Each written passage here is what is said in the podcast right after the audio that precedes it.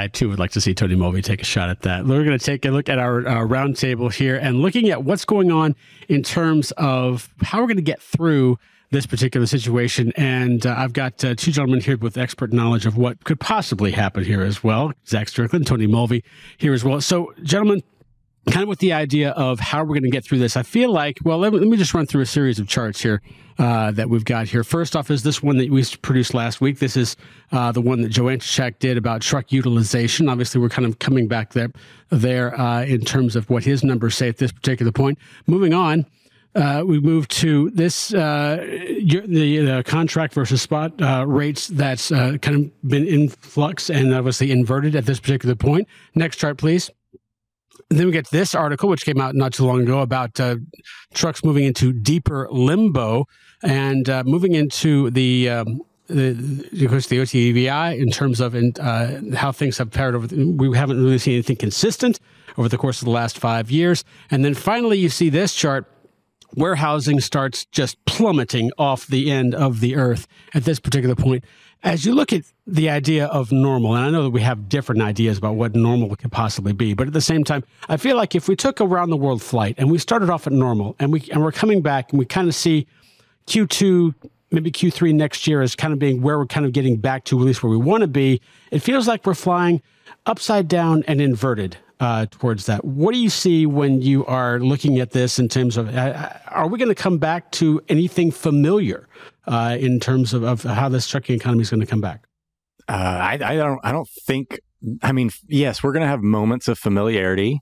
Uh, but what we've seen over the past probably five years has been extremes in terms of where the market is. So at some point, we're going to fall, we're probably going to operate in the middle of those two extremes to some extent. Uh, right now, we're kind of in that low end extreme in terms of what it feels like as a trucking uh, operator or any logistics service provider is in one of the worst environments they can imagine, even though in terms of like economic demand, that's actually not as bad as it's been. Mm-hmm. so I, I, guess the the warning sign there is that things could actually get worse. Uh, but that's that's a scary thing to say uh, for any logistics uh, provider. From a shipping perspective, that that also means that things could probably get worse for them if the economics don't pan out and stabilize and floor out. So there's so many moving parts now COVID and the pandemic have introduced so much energy into our economy, geopolitical situation. We are seeing, uh, you know, and again, the war in Israel now. Uh, that is actually going to have a long tail to it in terms of how things start to flush out. We're seeing this return to protectionism. Uh, a lot of countries and supply chains are now bringing all these things back closer to home, in house. Diversification is just another word for we're trying to de-risk uh, our our our environment, and that's going to take a while mm. uh, to really flush out. And we're not going to know what normal is probably for several years. What's your take? Well, my take was going to be what is normal, right? Mm-hmm. I mean, what since 2017, nothing's yeah, really been normal. Mm-hmm. I mean, uh, you've been in a hot market followed by 2019, which was arguably the worst market of all time. Then you follow up with 2020, where you had two trucking cycles within a what nine month span, really. Now you follow that up with a 24 month boom, and now we're in the environment where, like, Zach said, we've been in these extremes. Like COVID brought the extremes. I think one of the interesting things is like there's nothing that tells us when when we get back to normal. And, and you made a good point. Like there's so much economic data that kind of goes into this. I was actually looking at something yesterday. I saw it on X, and it showed there's when the treasury curve is inverted.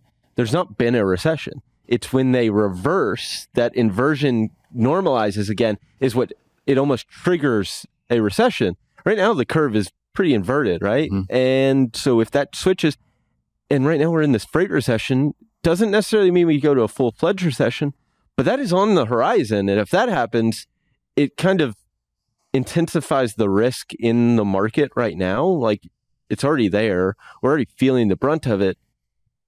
Yes, we may, freight may be one of the things that moves out of it earlier. Mm-hmm. It, it tends to because it gets ahead of things, but it doesn't mean that we're going right back to to things improving. Like it, there's still so much economic risk that it feels like even Q2, Q3, there's still so much risk involved that it's hard to say like that's when we get back to like this middle ground. Knowing that the, the market's going to turn at some point yeah. positive. You, I mean, we're looking at that as maybe an idea of quote, quote unquote normal. But to your point, um, if we don't really know what normal is, at least do we have a chance to look at and possibly say we're in perhaps a paradigm shift as to how we get back? Are we going to change that much, or is are we going to like I said, we're going to have periods of familiarity, hmm.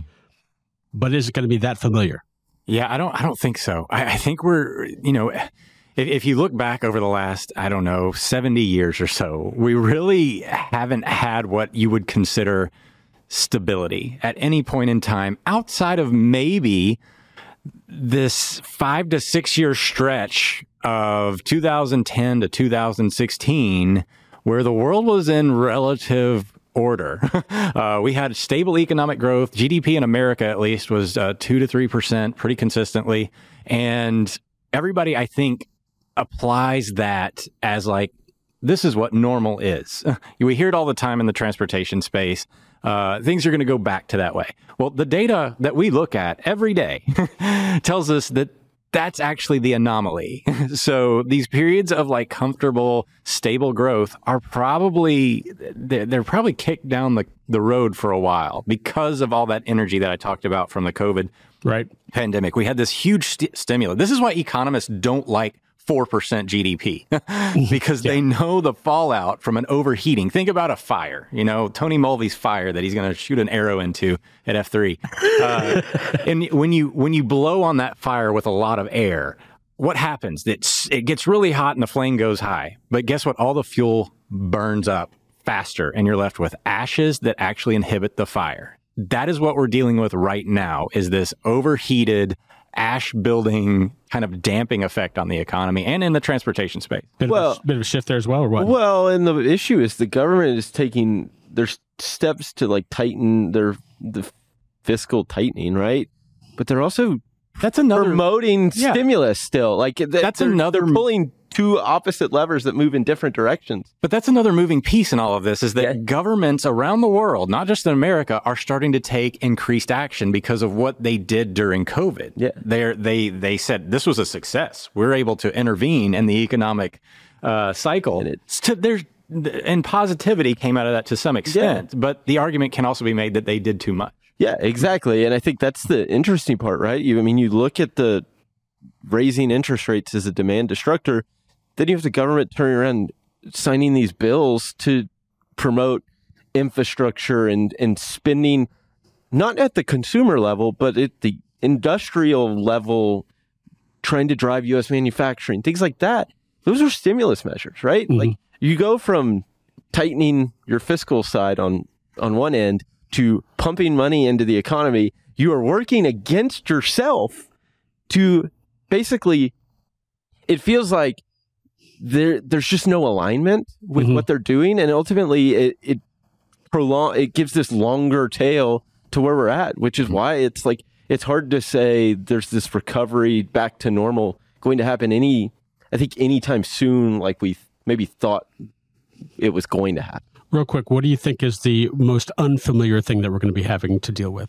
I think all the supply chain reorganization, this protectionist, like, you know, the government interventions, uh, and things like that are going to create a world that we we've never dealt with before. Yeah, I mean, spot on. I think it's this de deglobalization is mm-hmm. this part it that's been the focus for so long that now it's a complete mental shift and how that actually impacts the the day to day.